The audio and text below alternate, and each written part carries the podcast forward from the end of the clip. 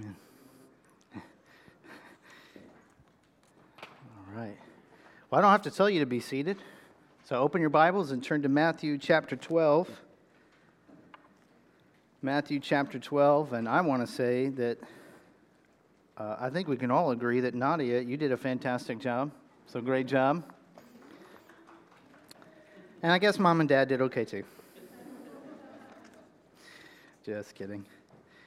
Matthew chapter 12. And as you make your way there, I want to ask you what you think your style is. Uh, what do you think your style is? Do you, do you even realize that you have a style? You may say, I don't have a style. No, you have a style. And the way to find out if you have a style is to answer this question uh, Have you ever been uh, shopping or looking at something and you, you looked at it and you said, No, that's not really for me. That's, that's not me. It doesn't fit my personality. Um, that's your style. That's how you know what your style is. And uh, some things might be good for other people. You'll see it and say, I know somebody uh, who would wear that. I know somebody who would get that. That fits them, but it doesn't fit me. And that's all fine. Um, but what about those things that you really want, that you think are your style, or the things that you would desire, and someone else says, No, that's not you? Has anybody ever said that to you and you felt kind of offended? Maybe it was something that was just a basic thing, or maybe it was like it looked nice, like you were trying to buy a suit or you're trying to buy something nice. They're like, nah, that's not you. And you're like, uh, why? If we're honest, I think sometimes we treat rest like that. When it comes to the rest we've been, been talking about, that some people, rest, it fits them, it suits them. Uh, they just they have it all together. They have so much rest. They're able to manage their schedule so well, and, and rest really is for them. It, it fits them, but rest, well, that's not for you. No, it's not for you. You're, you're too scatterbrained, you're too hurried, you're too chaotic, you're too weak, you're too busy, you're too burdened. No, no, no. no, rest is, rest is not for you. Uh, are, I mean, are, you're kidding, right? You, you think that you can have rest. I mean, do you, do you see what kind of a mess you are? Do you think that you could ever have rest? I mean, you sin every day, every hour. You're a walking disaster. You're weary. You're insecure. So, sorry, no, no, no, no, no, no, no rest for you. If those last few statements describe you, I want you to know something. Listen to me. They describe me too. They describe many of us in this room right now. When we think about rest, what we need is real rest. And not just real rest, but real rest for real people. And that's what I want us to look at this morning.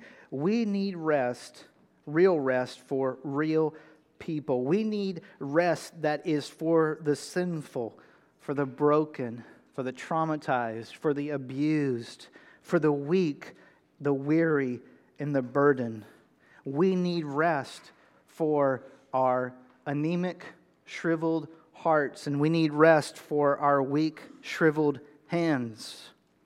We need a rest for those who can't scrape together an ounce of rest for themselves. So, where is this real rest for real people? Let's read Matthew chapter 12, verses 9 through 14, and see how the scriptures and how Jesus promises to give real rest to real people. Beginning in verse 9, it says, Moving on from there, he, that is Jesus, entered their synagogue, and there he saw a man who had a shriveled hand. And in order to accuse him, that is Jesus, they asked Jesus, Is it lawful to heal on the Sabbath? He replied to them, Who among you, if he had a sheep that fell into a pit on the Sabbath, wouldn't take hold of it and lift it out? Verse 12 A person is worth far more than a sheep, and so it is lawful to do what is good on the Sabbath. And then Jesus told the man, Stretch out your hand. So he stretched it out, and it was restored as good as the other.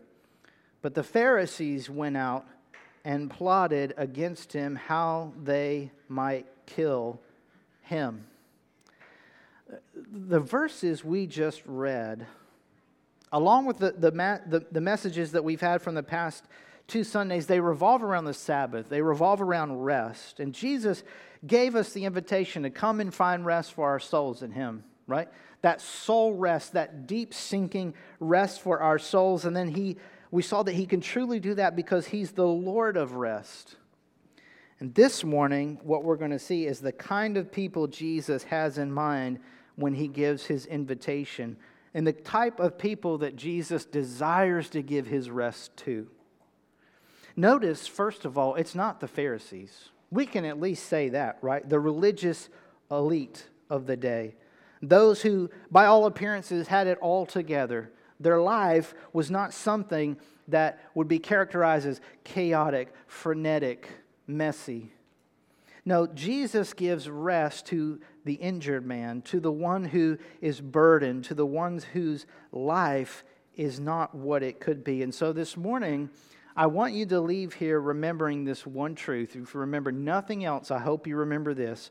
Real people can have real rest in Jesus by believing in Him for rest. And we're going to unpack this, but real people can have real rest in Jesus by believing in Him for rest. Jesus goes into the synagogue where all the locals are, and it says that he sees a man with a shriveled hand. And in the, the original language, it's more like translated Jesus was going to the synagogue, and behold, it, it catches our attention. It, it's almost as if Matthew wants it to jump out to us, and, and we see the shriveled man, uh, this man with a shriveled hand, and it says that his hand is withered. It means it's unusable. He cannot use it. This is not something like he jammed his finger.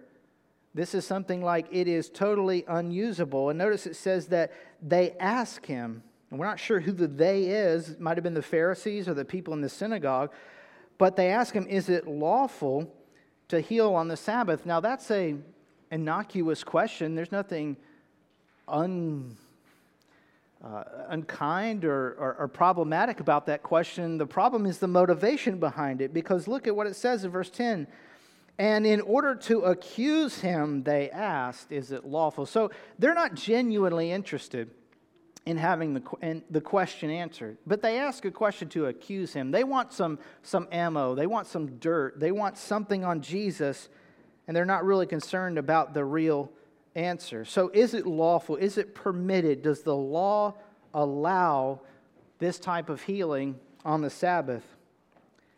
And if we stop right here for a moment, I think we could say that this, this question displays a failure to understand the purpose of the law, the design of the law. And one of the things that the law does, it, it displays the opposite of what the law really is intended and designed to do, at least one of the functions of the law. But this question also really shows the opposition to which Jesus uh, experience that, that he went through that that can you imagine everywhere you go you don't know if some i mean jesus knew but let's just say we don't you, you don't know if someone's asking a genuine question or if they're being uh, trying to get something on you but they ask a question to accuse him and jesus responds by asking them a question.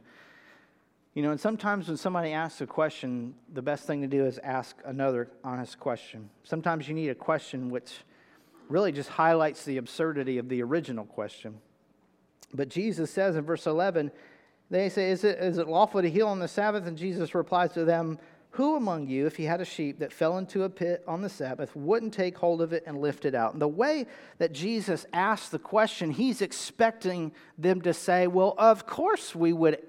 We would do that. I mean, that, that's our sheep, that's our lamb, that's our donkey. We wouldn't just leave it in the pit. We would, we would do a little bit of work to rescue it, right? So then in verse 12, Jesus makes the conclusion. He says, A person, in contrast to a sheep, is worth far more than a sheep.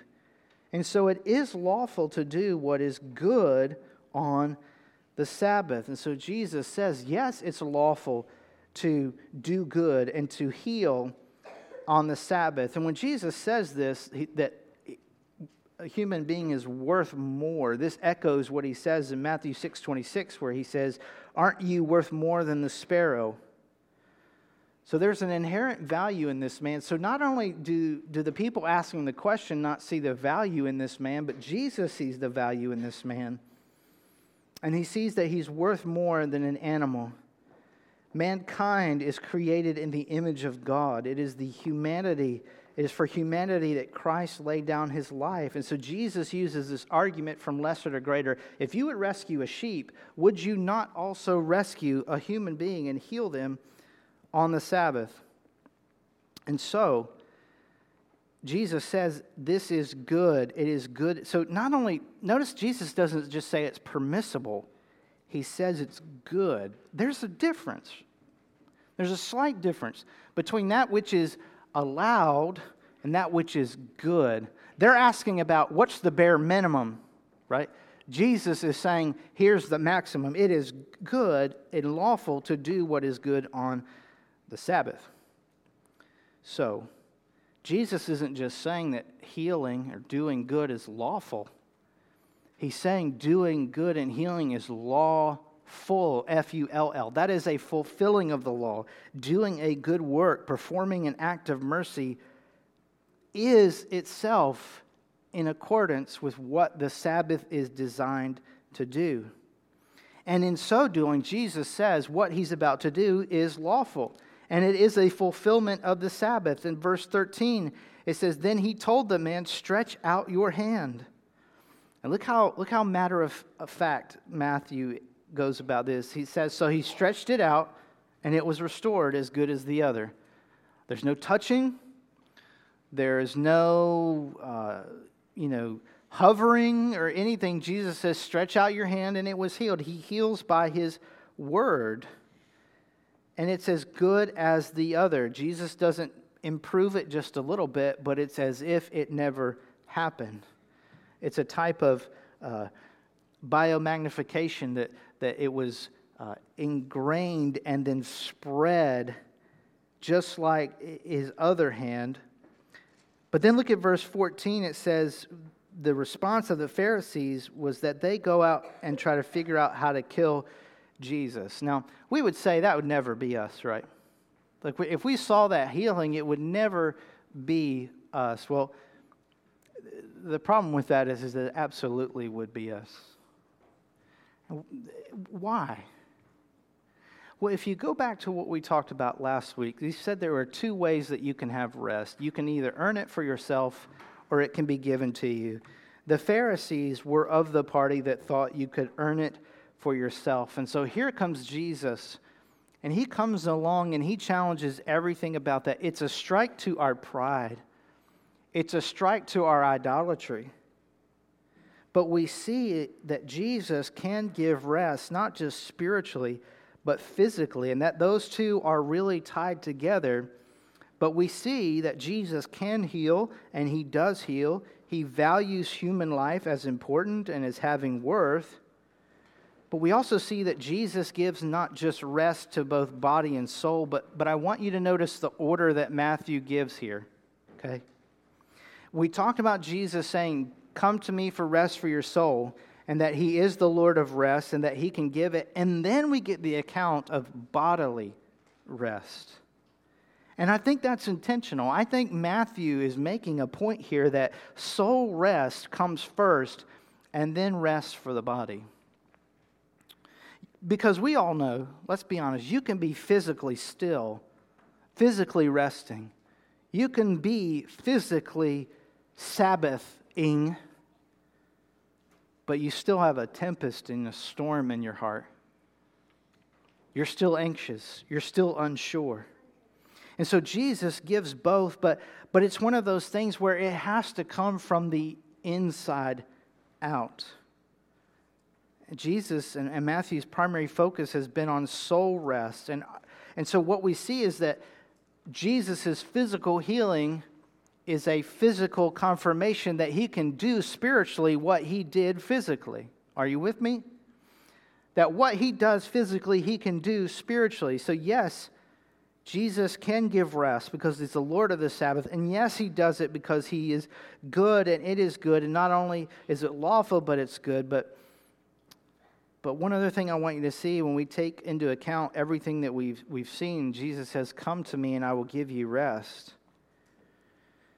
As we've gone along, I think there may have been some anxiety.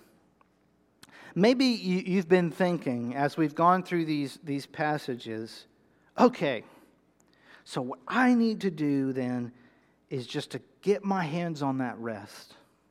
If I can just figure out how to get both my hands on a, a good helping of that rest, if I can just find that, wrap my arms around it, if I could just wrestle it down and, and, and rest with, with, with these two hands, then, then I'll be set. I can rest. I can finally rest.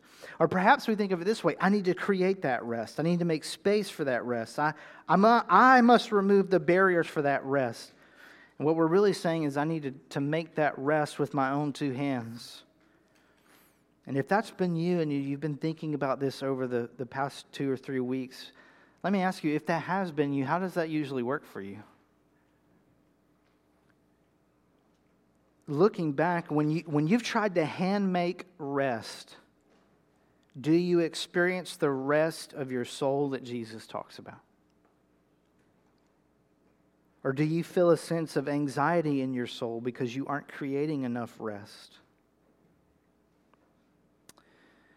What if rest is not primarily something you create, but something you receive? What if rest has nothing to do with your hands, but has everything to do with Christ's hands? What if rest is something bestowed, not something that is conjured? You see, the problem with thinking we can hand make rest is that we are no different than one of the characters in our account this morning when we read this passage, we begin to see that we are not so much different than the man with the shriveled hand. Our hands are sinful. They're idolatrous. They are addicted to work. They can't be still. We can no more achieve perfect soul rest than we can achieve our own salvation. And so, what we see in the man's physical hand is a mirrored image of our own sole. The only hope for this man's healing and rest is our only hope for our soul. The only hope for his hand is the only hope for us. And so Jesus really is the true soul source of soul rest. And we're invited, listen, we are invited to come to Him because in Him there is rest provided in plenty. So if you're wanting that rest, if you're wanting that soul rest, rest in Christ. It's not something that you have to create, it's something we are invited to enter. It's there, waiting for us to enter it. It's like the promised land. When Jesus in, in, in, in the Old Testament, it talks about resting in the promised land. The Israelites didn't have to, to go and create the promised land, they entered into it. And you say, where is that, that parable or that, that paradigm in the New Testament? Well, it's actually used in Hebrews. And the writer of Hebrews uses the physical entering of the land as a picture of entering rest. And so, what I, here's what I want us to do I want us to swing over to Hebrews chapter 4 for a moment. Turning your Bibles to Hebrews chapter 4. Hebrews chapter 4. So, if Jesus is the sole source of soul rest, if we can have real rest for real people in Jesus, how do we access that rest? How do we come to enter that rest? The good news is that the scriptures don't leave us uninformed on how. And it's stunningly beautiful and stunningly glorious and stunningly simple. In Hebrews chapter 4, beginning of verse 1, listen to what the writer of Hebrews says. Since the promise to enter his rest remains, there it is. There is rest, and there is a promised rest, and it remains. You can have that rest today, right now. Since it remains, let us beware that none of you be found to have fallen short. That be, be careful that none of you strive and strive and strive but fall short. And isn't that what it's like when we try to hand make this rest? Look at what it says in verse 2 For we also have received the good news just as they did. Who's he talking about? If you go back in chapter 3, it's talking about those who were hardening their hearts in the rebellion and in the wilderness, and they did not obey God. They did not hear his. He says, If you hear his voice, do not harden your hearts as they did. He's talking about the Old Testament saints, the Old Testament Israel. He said, They received the good news of rest just as as we did, and we did as they did, but the message they heard did not benefit them. Why? Since they were not united with those who heard it in faith. Now, here's verse 3, okay? Listen. How do we get this rest? For we who have believed enter the rest. Listen to that again. For we who have believed enter the rest. Saints, how can you have soul rest? Believe and receive the rest. We enter in the rest by believing that Jesus gives it and then receiving it. Real people can have real rest in Jesus by believing in Him for the rest they need. That's it. When you need rest for your soul, it doesn't matter where you are, it doesn't matter what you're doing. It doesn't matter what you think your qualifications are for this rest, whether you deserve it or not. You can have rest for your soul by believing that Jesus gives it and receiving it from Him. You can have rest when you trust that Jesus is the source of rest, that He's the Lord of rest, and when you believe that in Him you have that rest your soul needs. So, in your most stressful, demanding, taxing situation, by believing there is rest and trusting it, you have it. You receive it by faith from Jesus Christ Himself. And you say, that sounds too simple. That sounds too easy. Well, isn't that the way that we come to be saved and experience that soul rest in the first place?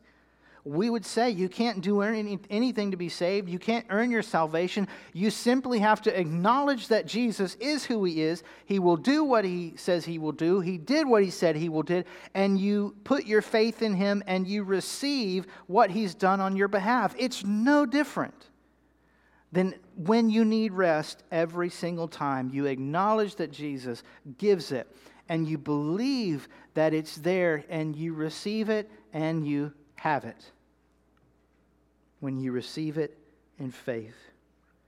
And so, if you want rest this morning, and you know you're not perfect, you know you don't have it all together, if you're a real person, there is real rest in Jesus. Believe in Him and receive it from Him. So you can have rest in any and every circumstance. When you wake up in a cold sweat, believe and receive his rest.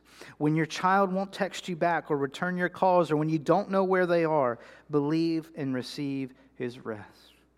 When there's more month than there is money left, believe and receive his rest.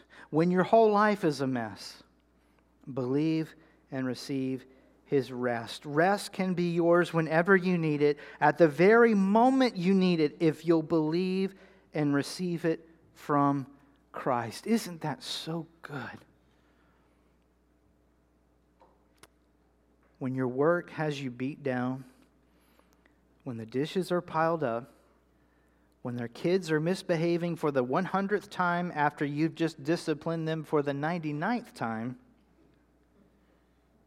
when the house is cluttered, when your heart is cluttered, when you've just committed that sin again, when all of life has got you stressed, depressed, and when all you want is rest, you can have it by believing and receiving. If you need soul rest, maybe you need it right now. You came this morning with a restless heart. And you need the peace of God that surpasses all understanding. What is not for you to do is to go out and make it better and try to make that rest, but instead receive the peace and the rest of God in your heart by trusting in Christ. If your heart and soul is restless and you're wondering about your salvation after the week you've had, come and find rest in Christ. Maybe you're here this morning and, and your life is just a total mess. And you have no way of digging yourself out of it, and you know that you cannot find your way out. The promise is for you too. Maybe you've never trusted Christ as your Savior. That's where you need to start to experience, to taste that rest for the first time and know what it's like to have water poured onto the fire of your heart. If you've ever if you've ever put out a campfire, that's the picture that we are offered. That the raging, the burning, the, the consumption, the, the heat can all be calmed when we rest in Jesus. So we come to a time where we need to respond to what we've heard. Maybe there's an area in your life where you know you've been stressing, you've been obsessing, you've been trying to control everything. And what you need is rest. This is the moment where you can give that over to the Lord and say, Lord, I am resting in you, Jesus. I believe that you will give me rest.